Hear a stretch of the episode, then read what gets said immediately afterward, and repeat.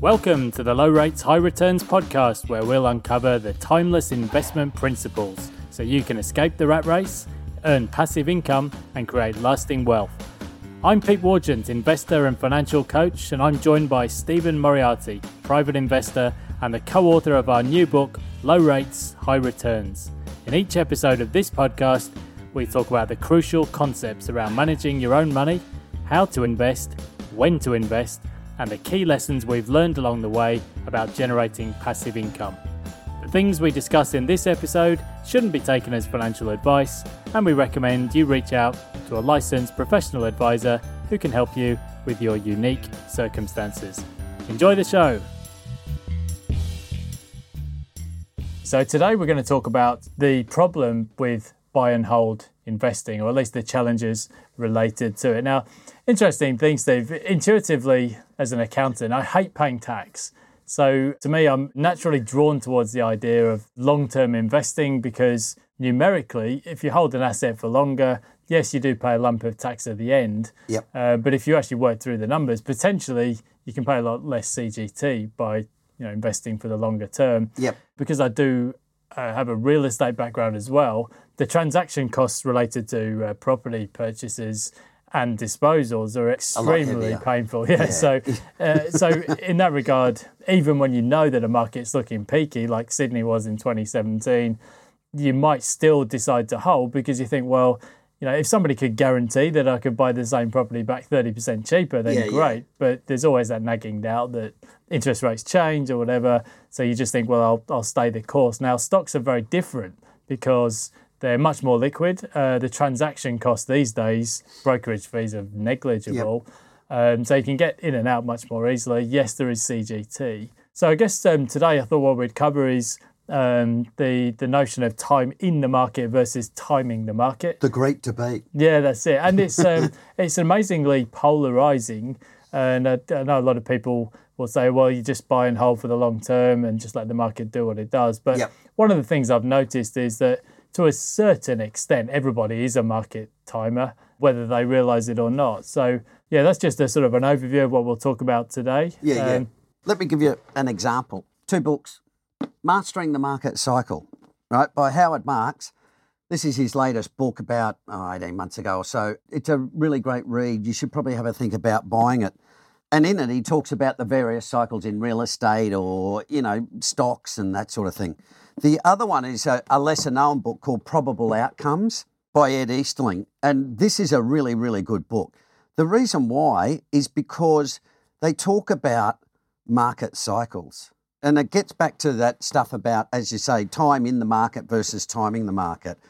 When you look at the model of the stock market, it doesn't fit the theory of buy and hold, which is the time in the market. Let me give you an example. The theory starts off, righto, the assumption is everybody's got the same information. That's the assumption. So let's work from there. One of the other assumptions is people don't like volatility.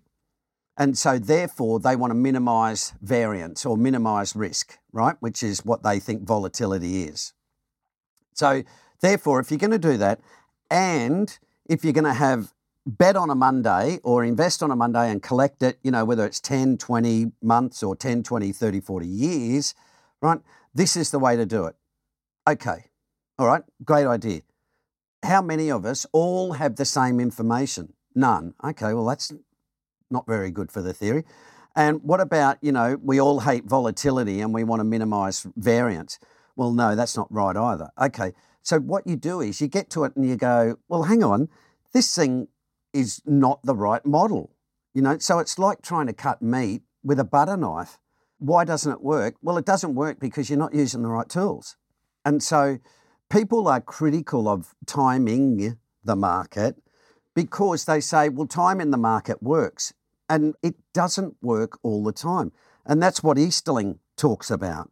You know, Easterling says, and as we say, you know, if you invested from 2000 to 2009, you lost 60% of your money. And then people say, oh, yeah, but you can do it for 20 years. And so, oh, okay, well, 20 years, you went nowhere in the US.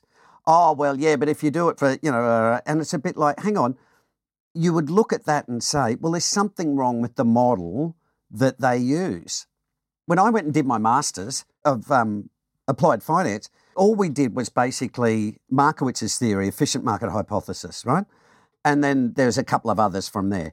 But the thing when I sort of said, well, this doesn't really seem to work appropriately Yeah, in all I- circumstances. I said, the same Mate, stuff." it's, you know, it's not about that. It's about getting you a job in the finance industry. Hmm.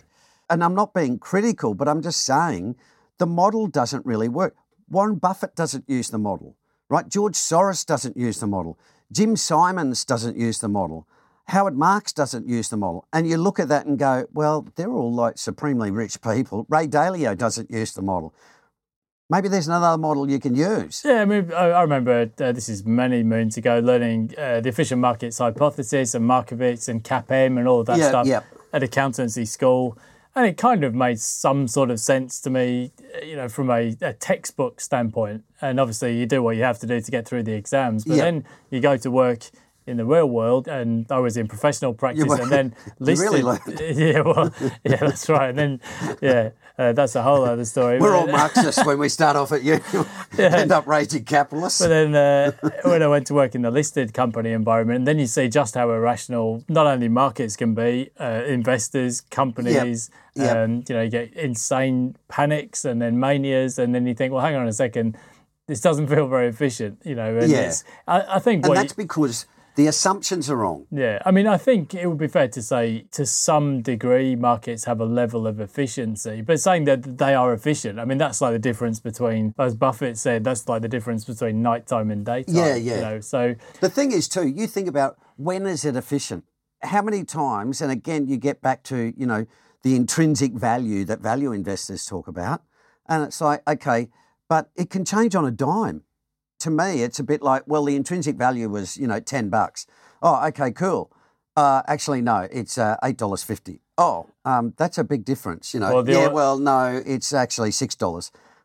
Yeah, or the oil price down Well, sixty percent in two months. yeah, you know, yeah, yeah. It doesn't feel very efficient. So to change the pace a bit, let's talk about the Cape ratio because we've touched on secular bull and bear markets. Buy and hold can fail for a very long, uh, you know, an extremely painful period of time. You know, twenty years. I've actually got personal investments made back in the late nineties in in Britain, and they after you strip out inflation, they've done absolutely nothing. They've done nothing. So it's, I've got first-hand experience of it, and uh, the CAPE ratio. So firstly, let's talk about what it is. So the the price earnings ratio.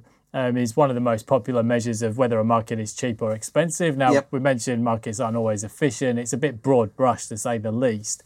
And one of the things I know from uh, my listed company experience is that when you get a thing like the coronavirus or the global financial crisis, Yeah. companies have a natural tendency to wash out all of the bad news. So what you find, you know, some do things differently, but as a general rule, earnings can be extremely volatile, driven in Australia by commodity prices or you know bank losses or whatever it may be. So the CAPE ratio tries to look through that earnings volatility Yeah. uh, by giving you. I mean, there are different measures you can use, but uh, the CAPE ten year seems to have a, a decent kind of an accord with the business cycle and a very strong correlation with Yep, expected with market returns. return. So we were having a conversation late 2019, early 2020, and we're saying, look, the CAPE ratio is at 33.3. Yep. And people are saying, you know, well, just buy and hold, you can't time the market. And as we were saying at the time, well, we've got what 120 years of history Yep. behind us. The, the ratio has never been sustained at anything remotely as Yeah. high as that. So why would it be different this time? Yeah. And of course, just like at the peak of every cycle, all the experts come out and say, well, it's different this time because share Yeah. buybacks, because Interest rates are really low, Yeah. you know, blah, blah, blah. all the different reasons. And I think what we'll probably find over the coming years is that it hasn't been different at all. No. And it's everyone in together, Everyone out together. So uh, tell us a bit about the correlation between the 10 year CAPE ratio Yep. and expected returns. Because I guess this is critical. If you're going to do better than buy and hold, you need to have some kind of a systematic model to Yeah. say, well, okay, the CAPE's expensive. I'm going to take risk How risk do off. you invest? Yeah, and if Yeah, oh, yeah. the CAPE ratio is at 15, right, I'm going to maximise my exposure. So It talk to us a started, bit about it that. started a long time ago with uh, Ben Graham.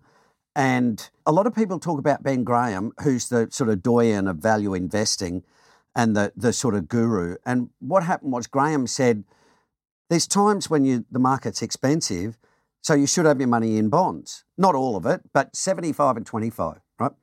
John Templeton, another great investor, said when the market's really high, you should have less of your money in the market because the returns are, you know, crap. Hmm. Well, why do you want to do that? You know, go and find another asset class, whether it's real estate, bonds. The relationship between stocks and bonds is when stocks are high, bonds are cheap, and when bonds are high, stocks are cheap. But what you have a look at is when Markowitz came out and he said, look, you know, you can't time the market, you've got to do this buy and hold routine, blah, blah, blah. Shiller said, well, hang on, let's have a look at the evidence, right? Earnings are fairly stable over the long term, right? What Shiller said was, what changes is the price. The price of what? The price of the market, right? So that's people being emotional because Shiller was saying, well, look, if we're all rational investors, like Markowitz said, well, the market would just climb nicely. Well, it doesn't. It goes up, you know, like Four hundred percent. That's what I mean. It goes up four hundred percent, and it's like, and the economic growth rate are two. Yeah, it's like, hmm. th- I mean, this is one of the things we've been warning about for a few years now. Is that the market's gone up fifty percent in the US.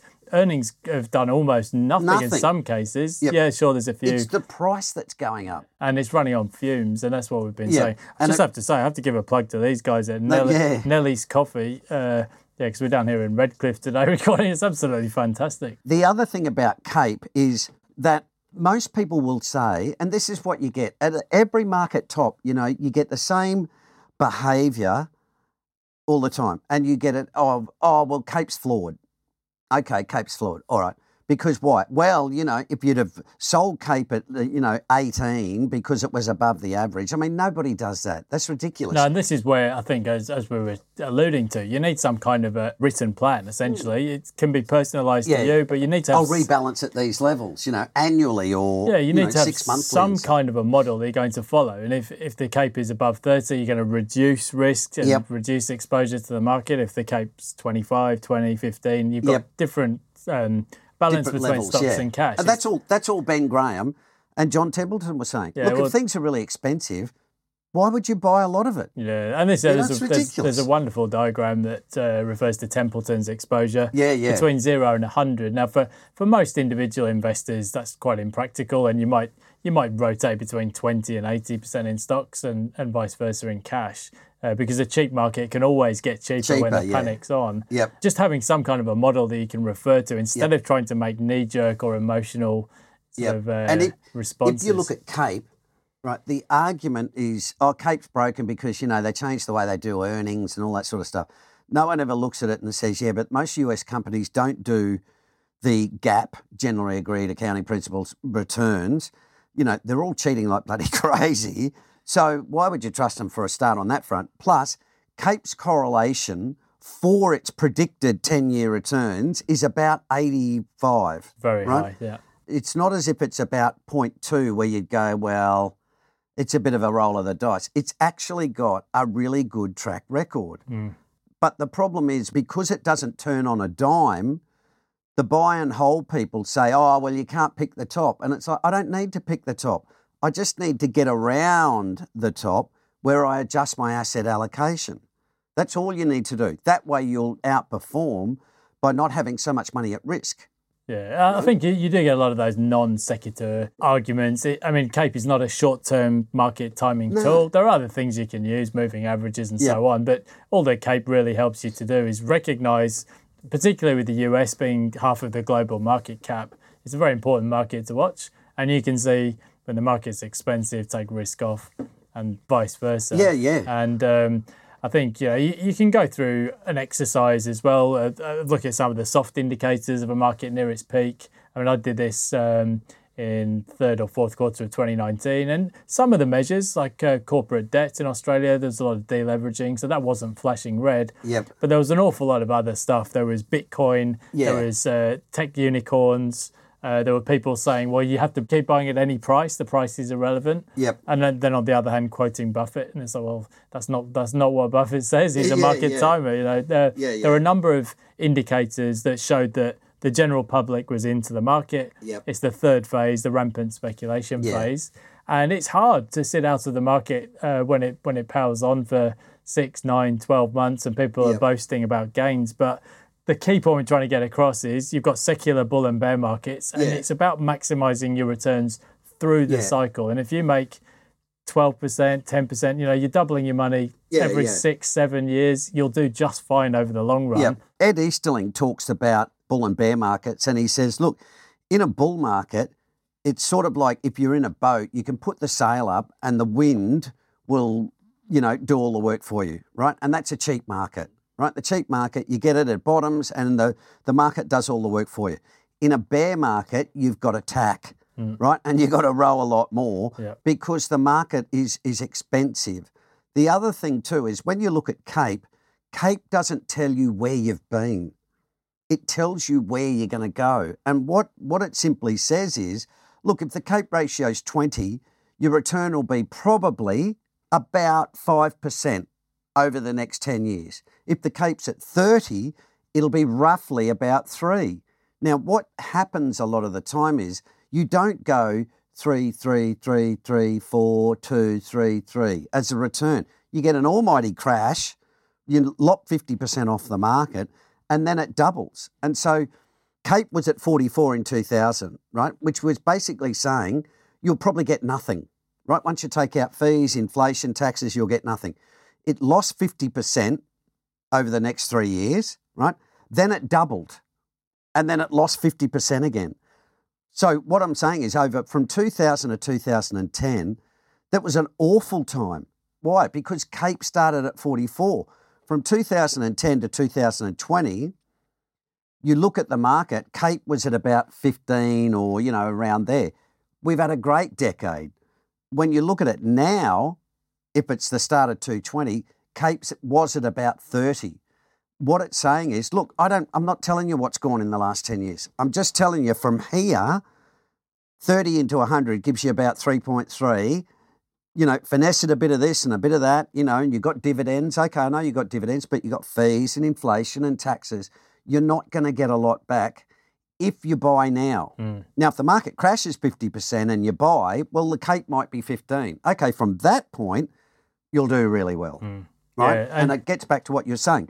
It's about the price you pay. Yeah. Yeah, Shiller's done a lot of work on this. And I remember him saying that people don't appreciate the same people that drove the bull market yeah, are the yeah, same people who are going to drive the bear market. Because at what point do people think, well, I've had 400% return since 2009. Yep. The last thing you want to do is give it all back. So yeah. everybody in together, everybody out together. And this just goes back to what we were talking about in episode one about if you're trying to maximize not the average or arithmetic mean return, if you're trying to actually maximize your wealth, the yeah, yeah. geometric return, yeah. then you need to avoid those massive drawdowns, even if it means sitting largely in cash for a year, yep. two years. That's that's why Buffett says don't lose money. Right, rule number one. Why? Because as you're pointing out, if you lose fifty percent, you've got to get hundred percent to get back to where you were. And so you look at that and say, okay, well, how long do I have to wait to get back to where it was if I wasn't putting my superannuation in. And people could say, yeah, you are. And I, I don't have a problem with that. But you can control your super these days. And let me give you a prime example, right? And, it, and it's purely numbers. It's not, you know, any secret thing. It's purely numbers based. If you got $10,000, right, and I say to you, right, listen, Pete, you've got a choice. Right? I'll give you two choices. First of all, you can invest your 10 grand now and you can earn 7% every year. Or I'm going to hold you 10 grand and I'm going to put it into, say, cash at, say, 4%, the good old days. 20 years ago. Yeah, yeah, yeah. For the first four years. Yeah. Right? So while your neighbour's there earning 7% and you're only earning 4 you feel like a fool, right? Then what I'm going to do is I'm going to say, well, your neighbour's getting 7 Now the market's cheap. I'm going to get you to put your money in and compound at 10 right, for the next six years. Over the 10 years, you earn 16% more money. Why? Because you waited for the, the market to be cheap. Okay? And that is what you've got to do. It's like when you go to a card game, you're going to have 100 bets. You don't just say to yourself, oh, I'll just bet a dollar every game. If you draw an ace, you go, well, I've got a pretty good chance of winning this, so I'll put a bit more in. Depends how many schooners you've had yeah. before you go into the casino or most, yeah, but that's, that's probably yeah. a whole other subject. I think um, well, that's why they serve alcohol. well, yeah, and uh, yeah, it definitely worked in my case. Uh, one of the things that we touched on in episode one was the stages of life, because yeah. I think back to uh, during the mining boom years. I was much younger. I had less to lose in many respects. I had no kids, no family. Yep. And I can remember doing, runway. yeah, all kinds of stupid things. You know, uh, because I worked in the resources industry for a while. You know, there was a lot of people speculating on penny stocks and you know, Yep. double your money one day, half the next. but, but to a certain extent, and I think you kind of understand this intuitively when you're younger, you can afford to take some of those kind of risks because, I mean, it's not going to damage your long run uh, result too much as long as you don't bet the house on it. so long as you don't bet the house on it. that's because it. that's what buy and holders are sort of like, oh, you just, you know, you got it 40 years. But as I say to people, just for argument's sake, and you know this in real estate, people say, oh, you know, if you hold it for the long term, it'll be fine. Okay, all right. If you buy a property at, let's say it's 600,000 and you borrow five, right? You borrow 500,000, you pay it off over 25 years or whatever. And it ends up you pay, you know, 1.1 million, depending on interest rates, blah, blah, blah. If you said to yourself, well, I'm going to wait for that property till it uh, becomes cheap, and then say you picked it up at five, and you said, well, I don't need to borrow five, I only need to borrow four. If you borrow four, the difference is that you're not paying interest on a hundred thousand over 25 years, and it works out to be like about 300,000. Yeah. So this is what I hear that, oh, well, you're young. And it's like, okay, so I should just lose 50% and go, oh, well, bad luck. I mean, it just doesn't make any sense because the alternative is to say, well, I'll just be selective because I got a long time frame. I don't need to rush in You don't need to take silly all the time. Yeah. Yeah, and I think a lot of people, it's- I see this in real estate a lot. They think, well, I don't get a daily quoted price, long term investment. I'm very comfortable Yep. with that. But I can tell you, people who bought in Darwin at the peak of the mining boom, and I actually lived up there for a little while, and it was Hello, it, it was nuts. Yeah, uh, but a lot of people are now finding that the pain becomes too great after Hmm. after five, six, seven years of negative returns, and then they sell at the low. Yeah, yeah, yeah. Um, and I they think- do it in stocks. Yeah, and this well, this is what I'm implying, and I think um, we talked in episode one about. Um, I can remember people coming up to retirement, 2006, seven, and then suddenly a massive drawdown in the super fund. Yep. Back to work for the next five years. You mentioned the casinos, a terrible uh, experience I had. The first time I went to the casino, like a lot of young Englishmen, I was a, a heavy boozer back in the day. And me and a friend of mine, we were playing roulette and all kinds of stupid games. The odds Yep. were stacked against us, and we won. I think from memory, about six hundred and ninety pounds. I won, and he won a similar amount. Of course, we were absolutely Geniuses. full of ourselves. Yeah, and of course, it's very much the same in penny stocks. Yeah. You know, the the worst thing that can happen is you have some big winners. You have to at some point go through the lesson, which was, of course, the next time we went back Yep. had a skinful and gave the whole lot back, and Yeah. it was it was truly sickening. And it doesn't sound like a lot of money today, but I can tell you when I Yeah, was yeah. nineteen or whatever it I was, had the same experience in horses. sickening. Yeah, so. Uh, to a certain extent, you, get, you want to get those experiences out of the way. When you get to our stage in life, we really don't want to have a 50% drawdown. Yeah. Hence why we might have a different view. I haven't Now- got a long term hold. What I wanted at to- 57. No, well, well Thanks very, we thanks might. very much. We might. Yeah. Uh, what I wanted to touch on uh, was this: the growth of the financial independence retire early Yeah, yeah. community. Now, I think I've, as I've, as I've already touched on, I'm, I'm How's going to that be going for you? well. I'm the last person to be critical of of any young person or their approach because, as I already mentioned. I've done many, many stupid things, not only financially, Yeah, but yeah, yeah. also uh, Otherwise. yeah, that's right. Because that's part of growing up life, and you, you learn lessons and learn how not to do things again. Now, I'm a big advocate of this movement because what people are doing is they're saying, well, hang on a second, you know, instead of uh, spending all my money, which is what most of us did when we were younger, Yep. um, I'm going to actually set aside, you know, 20, 30, 40, 50%, invest it for the future. They're a lot more sensible than we were. well, were. that's right. I. I, I, There's a lot of hotels in Brisbane that have got a lot of money, thanks to me. I found it mind blowing how people can be so sensible at such a young age, but that, that's a whole other Fools. thing. Yeah, that's it. Yeah, that's it. Yeah, What the hell is wrong with kids these days?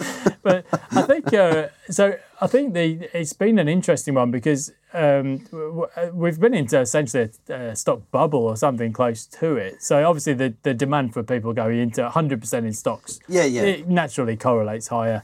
To a certain extent, what we're talking about, timing the market versus timing the market. Yep. Uh, there's, there's a deceptive simplicity to what the FIRE movement promotes, and that's forget cash, 100% in stocks, and just keep buying. Now, Yeah. there's a couple of things there. One, people like the idea of a simple, automated approach. They don't have to spend too much time thinking, do I yep. pick the market? And they will get for sure a much better outcome than somebody who just doesn't save. Because what you find with that financial independence strategy is that a lot of the returns actually come from the fact they just save more money than yeah, the average yeah. person.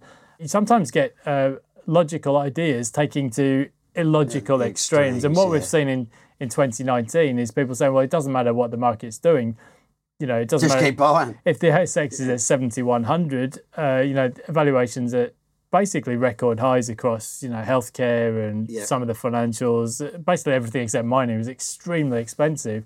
What we'll probably see is that the funds invested at that level will see zero return for a very long time. Yeah, they could be. And I think as well, we'll maybe touch on this in episode three in terms of what to invest in and when. Yeah, you yeah. Know, these days, you don't have to have the home bias that we used to have. So yep. I think. Um, you know, some brilliant stuff that's come out of the, and some of the, the blogs and material that people come up with is amazing for, for such young people compared well, yeah. compared to the rubbish that we would have been coming out with yeah. at a similar age. But I think um, as you get older and as you, you, you can have potentially a much broader horizon these days, and you don't have to be invested in you know Vanguard Aussie shares or you know the listed investment yeah, yeah. companies. You don't have to have the same home bias. Well, when I was a kid, holiday overseas was Bribie Island. Yeah, you know, whereas I, my, we're recording my, this in Redcliffe, so yeah, haven't come far. my, my niece has been to the US to study. You know, all through Europe. You know, blah blah blah. Which at her age, which I think is about twenty eight, for me was a bit of a pipe dream because that was thirty years ago you know, airfares, you know, were about three years' wages. Like it was just, it was completely different mm. um, to what it is. And back then, you didn't, I mean, we didn't even have super for a start, but it was also too, it was just the way life worked was a little bit more paternalistic in that you sort of, you know, left school, got a job, went to the factory, got married, had a house, and then died. Whereas now, you can do whatever you want you can travel the world, you know, you can go to uni, you can choose what jobs you want, you know, all sorts of stuff. And so the fire community has got a really good opportunity to start learning about stocks, property, any asset class, and, you know, in broad, finance mm. and work. But it, it goes back to what I say you've got to read widely to figure out which model works and secondly, what suits you. Because, hmm. you know, as you know, in our book, we touch on personalities because some people go, I'm not interested in money. Okay, well, that's fine. Give it to somebody to manage your money. No problem. But there's a group of people saying, well, that's interesting. I'd like to know more about money, um, you know, because I want to manage it myself. Yeah. Yeah. And I think I, I would uh, say the, the Enneagram assessment, the nine personality types, yeah, yeah. probably a lot of the people in the fire community would fit into that type seven yeah, personality yeah, the seven like and yourself, three types. which is they seeking freedom, adventure, yep. not having a boss telling them what to do. Yep. And it's uh, you know somebody who struggled through my professional career. You know, I can see the, the attraction of that. But I guess yeah, what we've been talking about today is you know there are ways that you can get better geometric returns through the yeah, cycle yeah. by managing it, yeah. managing your exposure. You don't have to be in the market at all times. That's the important point, right? That is the critical point, which is you don't have to be in the market at all times. And even now, the benefit is now you can actually ring your, you know, super provider and say to them, and you can do it online yourself in Australia. You can basically just get in there, and I've done this for friends of mine to say, you can just go, right, I'm moving it out of a balance fund into a conservative fund. And then 12 months later, you can come back and go, right, oh, stock market's really low. Okay, I'm going to move it back into the, you know, the high growth fund. So you've got a lot more flexibility, and it's important that people, even if you knew that stuff out of market cycles, to say, when the market's really expensive, I know I'm getting more returns, but the risk is increasing. And so I need to pair a little bit off. You can split super these days into, you know, 20 cash and a bit of this and a bit of growth. So it's easier to manage your money now than it ever has been. And that's where, you know, like young people are sort of grabbing that and going, well, I'll take charge of my own life. Yeah. And it can be really, really beneficial. And more power to them. Yeah, yeah. And, and uh, so I suppose just to wrap up today, I think what we're saying is that the geometric return from buy and hold over the long term is a lot lower than what people well, think yes. it is. But if you're buying when prices are up here, it's probably zero. You're in and if you buy, If you buy when prices are down here, much higher. So, what we're going to talk about next time on episode three is we've talked in broad terms about why you should consider managing your own money and how timing the market can actually maximize your geometric return. So, we're going to talk in episode three about what you might look to invest in and when. Those are the two key decisions. Uh, so, we're into a new era now where cash in the bank is not going to earn much, if anything, after inflation. We'll talk about what you can invest in and when. Cheers. See you next time. Thanks for listening. If you enjoyed this episode and you want to know more, you can download a free chapter and extra bonuses from our new book, Low Rates, High Returns. Just visit www.lowrateshighreturns.com forward slash book to download your free copy. The things we've discussed in this episode shouldn't be taken as financial advice, and we recommend you reach out to a licensed professional advisor who can help you with your unique circumstances. Stephen and I are both on LinkedIn and Twitter, so do reach out and connect with us. And finally, it'd be great if you could subscribe and leave us a review. It really helps others to find the show. Now take care and invest wisely. Cheers.